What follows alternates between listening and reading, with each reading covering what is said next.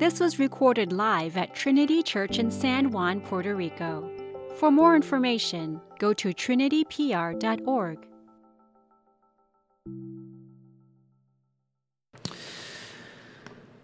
As I had mentioned, we have uh, left our Advent series. Uh, we're going to be starting a new series on the Gospel of Luke.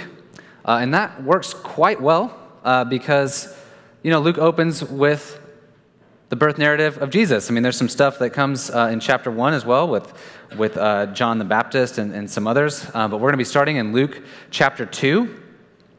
Um, and I remember applying to college. I don't know if you guys uh, remember this or have an experience like this. Uh, the college that I went to was uh, exceedingly good at, at training pastors, uh, people for ministry, uh, but it was also somewhat difficult to get into. And so there was this great anticipation that came with receiving an acceptance letter. Now, there was this anticipation or this fear behind this, this acceptance letter uh, because it could also be a rejection letter, right? Um, there's numerous levels to this fear. Uh, the words themselves uh, can be hard to read, acceptance or rejection. Um, also, the impact that it might have on my life, the plans that I had made. This letter that would come in the mail would, would also affect those. And then there's a third aspect of that people knew that I was applying to this college. People knew that I needed to have some plan. If it didn't work out, I was going to have to tell people about it. Now, even if it wasn't a college you wanted to go to, I would imagine that that same trepidation would still be there. You feel pressured to apply to this one place for whatever reason, and if you get accepted, you're also going to have to tell people that you're going to go there too. Sharing news is also terrifying. Now, it's not just acceptance into college where this happens. Um, this can happen in a number of different ways that you guys have probably experienced military orders, business deals, awards for certain projects, or whether certain pieces would be published. When we wait with this sort of anticipation, there's often fear involved a fear of what the words themselves might say, a fear because of the plans that it may have on our life and a fear that we're going to have to share this news with someone. And I think Christianity, as, as a religion, as we explore Christianity, we encounter a lot of those same fears. We're afraid of what the Word of God might say just in and of itself, that it might be judgment to us. We're afraid of the plans that it might ask us to change in our own lives. And we're also afraid that we're going to have to share this news with someone. And so today I hope that we can see, we can learn from the shepherds in Luke chapter 2 that we are not to be afraid. That investigating Christianity um, should not be fraught with fear because God's word is faithful, his plan is good, and the news is worth sharing. So if you would, please stand for the reading of God's word, which comes from Luke chapter 2, starting in verse 1. We're going to go through verse 20. In those days, a decree went out from Caesar Augustus that all the world should be registered. This was the first registration when Quirinius was governor of Syria. And all that went to be registered, each to his own town. And Joseph also went up from Galilee, from the town of Nazareth to Judea, to the city of David, which is called Bethlehem, because he was of the house and lineage of David, to be registered with Mary, his betrothed, who was with child. And while they were there, the time came for her to give birth. And she gave birth to her firstborn son, and wrapped him in swaddling cloths, and laid him in a manger, because there was no place for them in the inn. And in the same region, there were shepherds out in the field, keeping watch over their flock by night. And an angel of the Lord appeared to them. And the glory of the Lord shone around them, and they were filled with fear. And the angel said to them, Fear not, for behold, I bring you good news of great joy that will be for all the people. For unto you is born this day in the city of David a Savior, who is Christ the Lord. And this will be a sign for you. You will find a baby wrapped in swaddling cloths and lying in a manger. And suddenly there was with the angel a multitude of heavenly hosts, praising God and saying, Glory to God in the highest, and on earth peace among those with whom he is pleased. When the angels went away from them into heaven, the shepherds said to one another, Let us go over to Bethlehem and see this thing that has happened, which the Lord has made known to us. And they went with haste and found Mary and Joseph and the baby lying in a manger. And when they saw it, they made known the saying that had been told to them concerning this child. And all who heard it wondered at what the shepherds told them. But Mary treasured up all these things, pondering them in her heart. And the shepherds returned, glorifying and praising God for all they had heard and seen as it had been told to them. This ends the reading of God's word. The grass withers, the flowers fade, but the word of the Lord is good news to us forever. May he bless it for you and for me. Please be seated. So, we're exploring this idea of, of fear concerning our exploration of the Christian faith. And one of the first things that we're afraid of is the Word of God itself. It rightly inspires a certain amount of fear. Now, the first thing I want to acknowledge maybe doesn't quite fit well with my college acceptance analogy because our college acceptance letters usually come uh, in a language that we can understand. Uh, they usually come in, in, understandable language. There's, there's no uh, fear of misunderstanding whether we were accepted or rejected. But the Bible is difficult to understand. Would you agree? It's not always the easiest thing to read, not because of the, the judgment that might be there in it but also just because it's an old book. There's a movie where a kid keeps asking his dad, Are we going to go to the game? I think he's talking about a football game, if I remember correctly. And the dad says, Possibly. And as the kid keeps asking over and over and over again, Dad, are we going to go to the game? He keeps answering, Possibly. Possibly we're going to the game. And then, as the kid continues to ask, the dad, in a little bit of his frustration, decides uh, to give his son uh, an English lesson. He says, do you know what probably means? It means that there's a good chance that we're going to go to the game. Do you know what possibly means? It could go either way. So then he asks his son to define what does possibly mean? And the kid throws down his arms and says, It means we're not going to the game. Sometimes I think that we all feel like this kid, interpreting the word possibly or trying to read the Bible and kind of getting it a little bit wrong, but also kind of deducing like it must mean this other thing. But just like human maturity and having to learn how language is used and what people mean by certain words, part of Christian maturity is learning to read the Bible. It's not easy, takes work. We have to be corrected, we have to be taught, uh, we have to study. but that's God's Word. But that's just the first aspect of God's Word that scares us. Really, the, the, the part that haunts us, um, the part that, that sets us back a little bit on our heels, is the fact that God's word might be bad news to us. That we might read it and it might just be full of judgment, anger, and hate. This couples a little bit more with my analogy of the college acceptance letter. If you're applying to a college and you filled out the application, the question, the, the fear that, that comes with the reception of the, the letter is Will I was I correctly understood? Will I be accepted? Will I be missed? Did I say the wrong things? Did I check the wrong boxes? Now, I wonder how these shepherds felt watching over their flocks by night in the region of Bethlehem. Not educated, not qualified to discern the word of the Lord, not qualified to make sense of what was going to happen not even prestigious, but of the lowest social classes, sleeping outside. The word of the Lord comes to them. A messenger of the Lord, an angel, shows up, and they are afraid. Afraid maybe because they won't be able to understand it. Afraid maybe because uh, you know it's beyond their pay grade that there are, they're Pharisees and teachers of the law that should be interpreting these things. But also afraid because God's angels are showing up. Is judgment coming? Is this going to be bad news to me? But the first things that the angel say, the first thing that the angel says is, do not be afraid. For what the news that I have to bring to you is good news.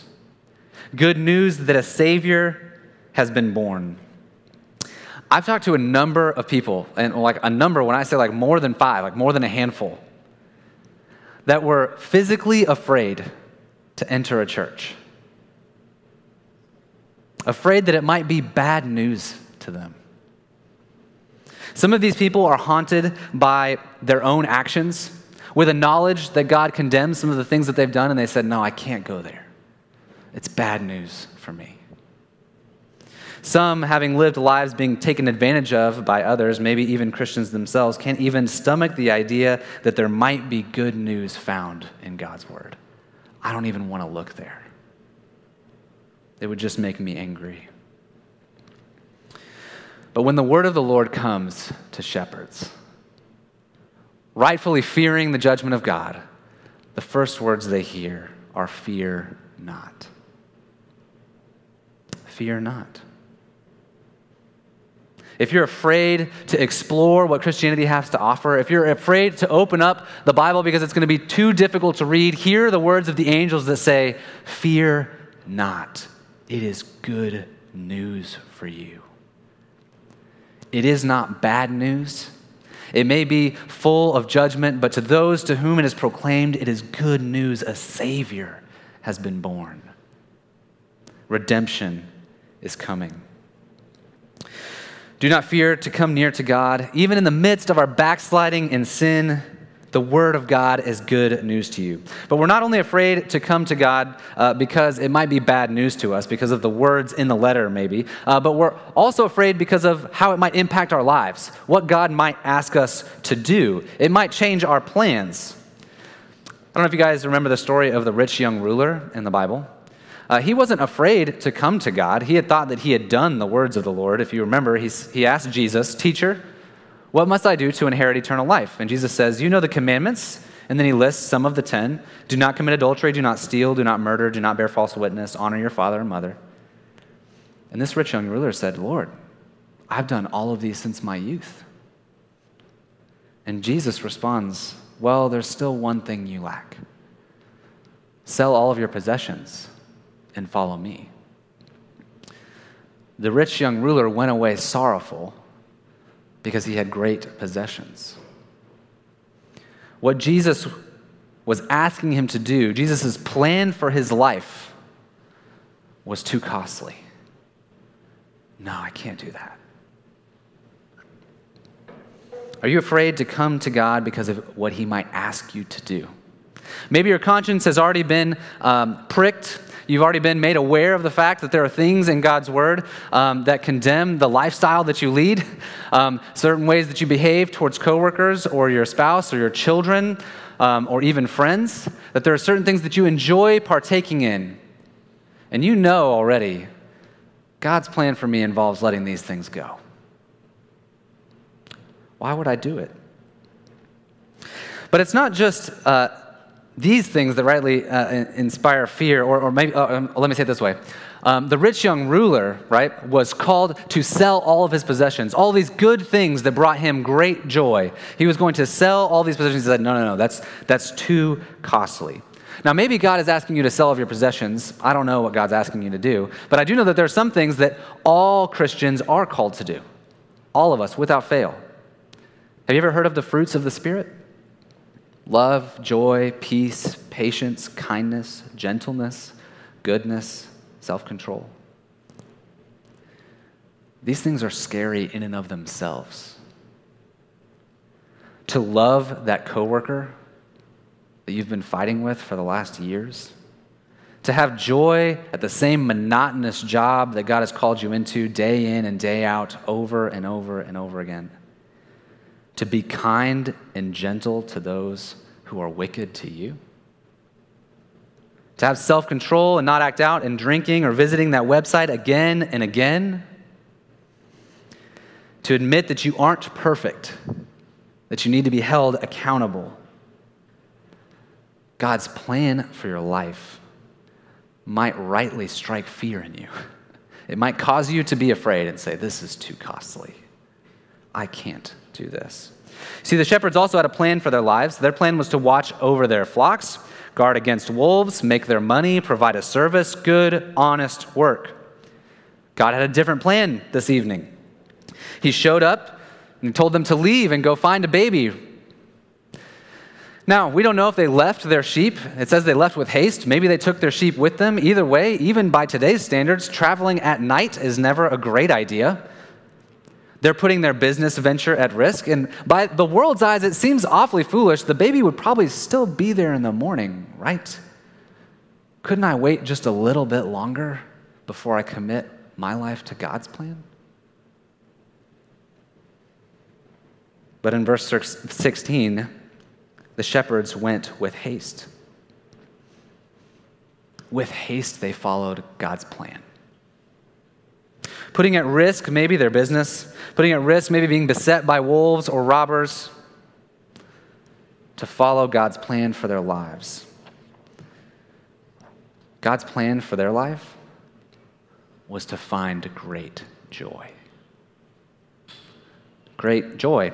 Joy may be the Bible's translation for the best thing in our life. The best plan that God has for us is to bring us the best things we could ever want. And what we learn from the shepherds is that the best thing that we could ever want is to see Jesus. We talked about this a little bit on Christmas Eve, um, if you were here for that. The best joy, the thing that gives us um, the most purpose in our lives, the thing that all of humanity was supposed to do for all of time, is to be in relationship with God Himself.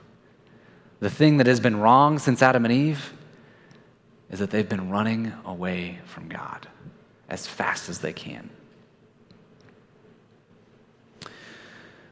The joy that the shepherds found no doubt was surprising.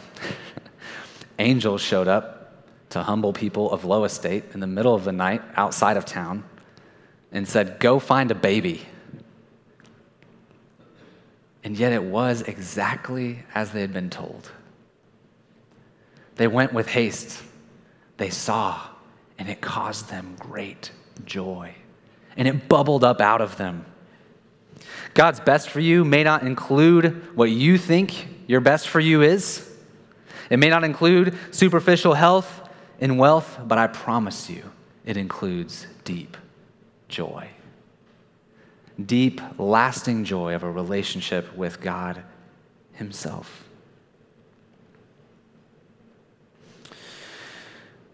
We aren't just afraid because of God's word or God's plan for our lives. But we've heard that God's word to us uh, is faithful and it's true. It's good news. Uh, and also that God's plan for our lives is actually to bring us good joy. So we've got no reason to be afraid for the, the things that He calls us into because His goal is to bring us great joy. But we're also afraid at sharing this news. Now, I think this comes probably a little bit after, you know, we've embraced Christianity. Uh, but then this question comes of like, what am I going to do with this faith? I'm going to have to talk to my family members and my friends. Uh, and some of them are going to have really hard questions. Really hard questions.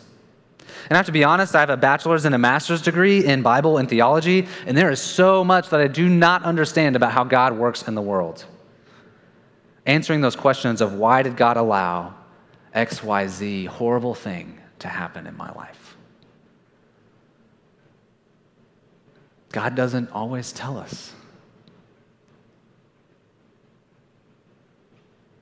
But it's not just this fear of having an answer to every question, uh, which I think is part of that fear of sharing. But I think there's also another part of that fear of sharing that we're going to get in the way, that we're going to do something wrong. Uh, maybe it's sharing the wrong thing, maybe it's sharing the right thing at the wrong time. And then we're afraid that that person then will never come back around to Christian faith.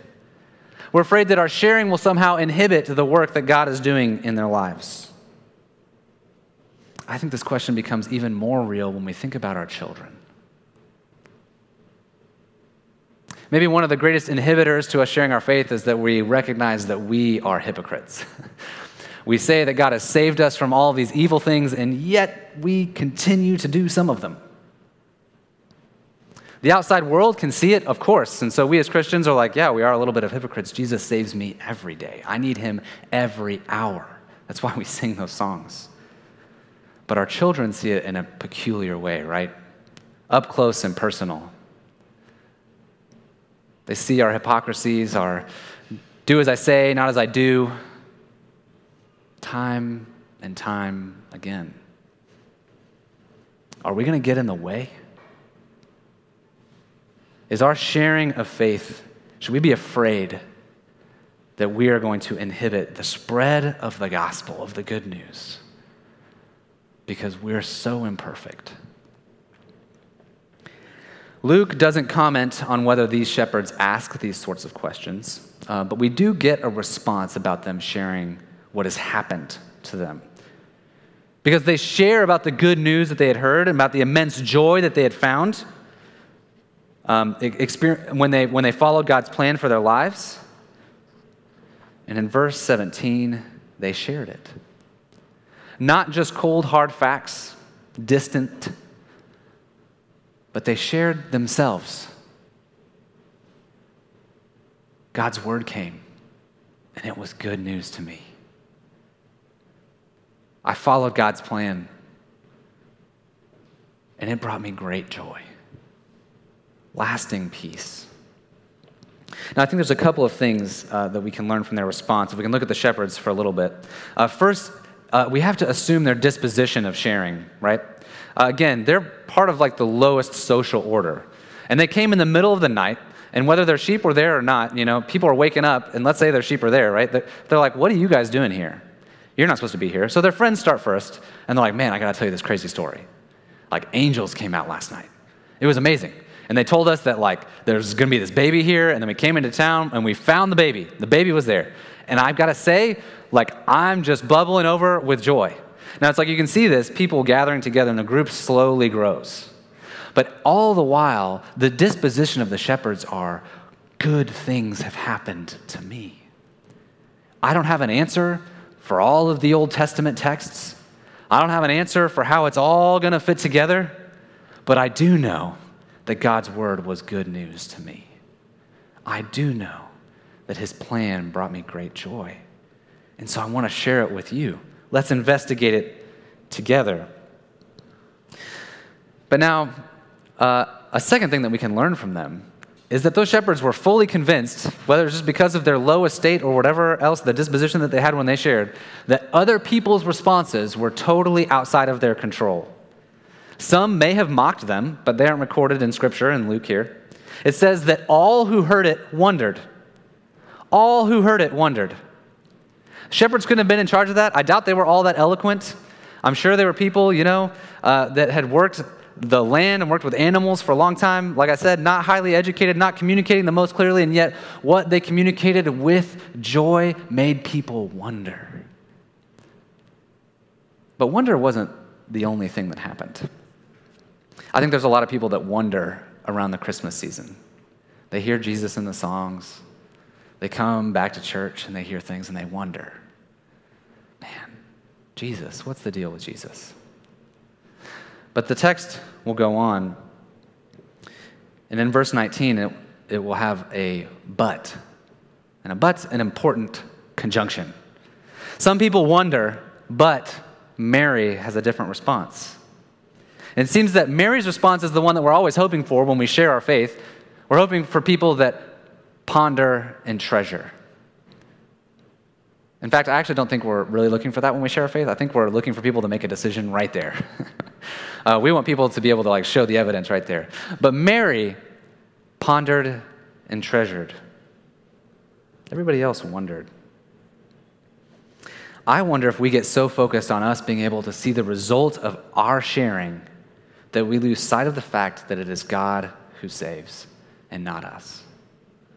We are lowly shepherds inexperienced, unknowledgeable about the Word of God, no matter how much we know, still not Jesus, still dependent upon Jesus every day. And yet, God delights to use our humble and lowly sharing to affect the lives of others.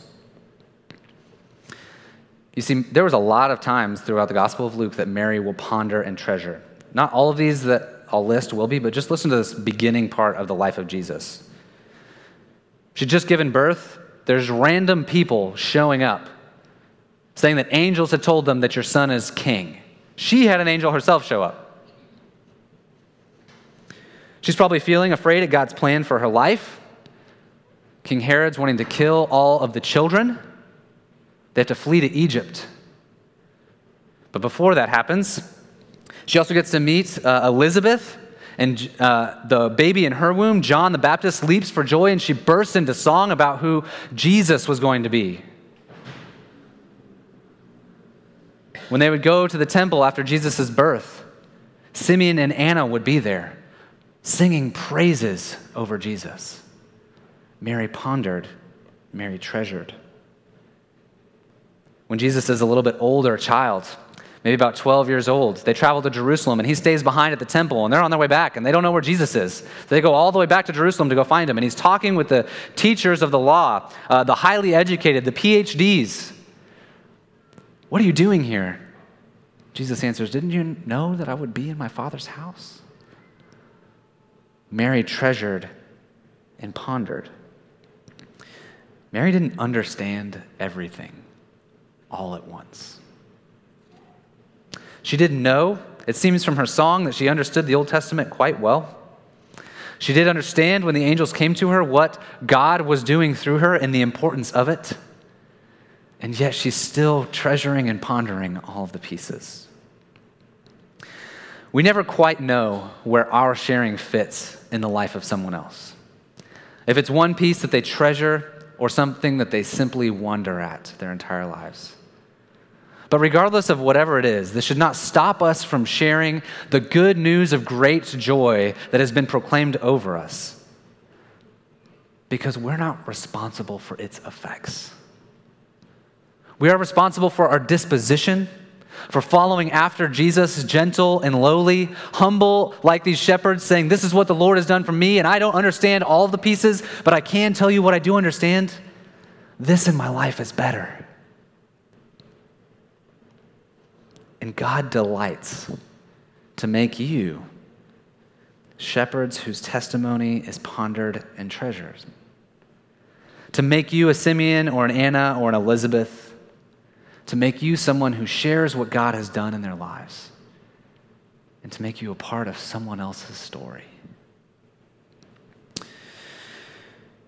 These fears, though, um, they still linger, right?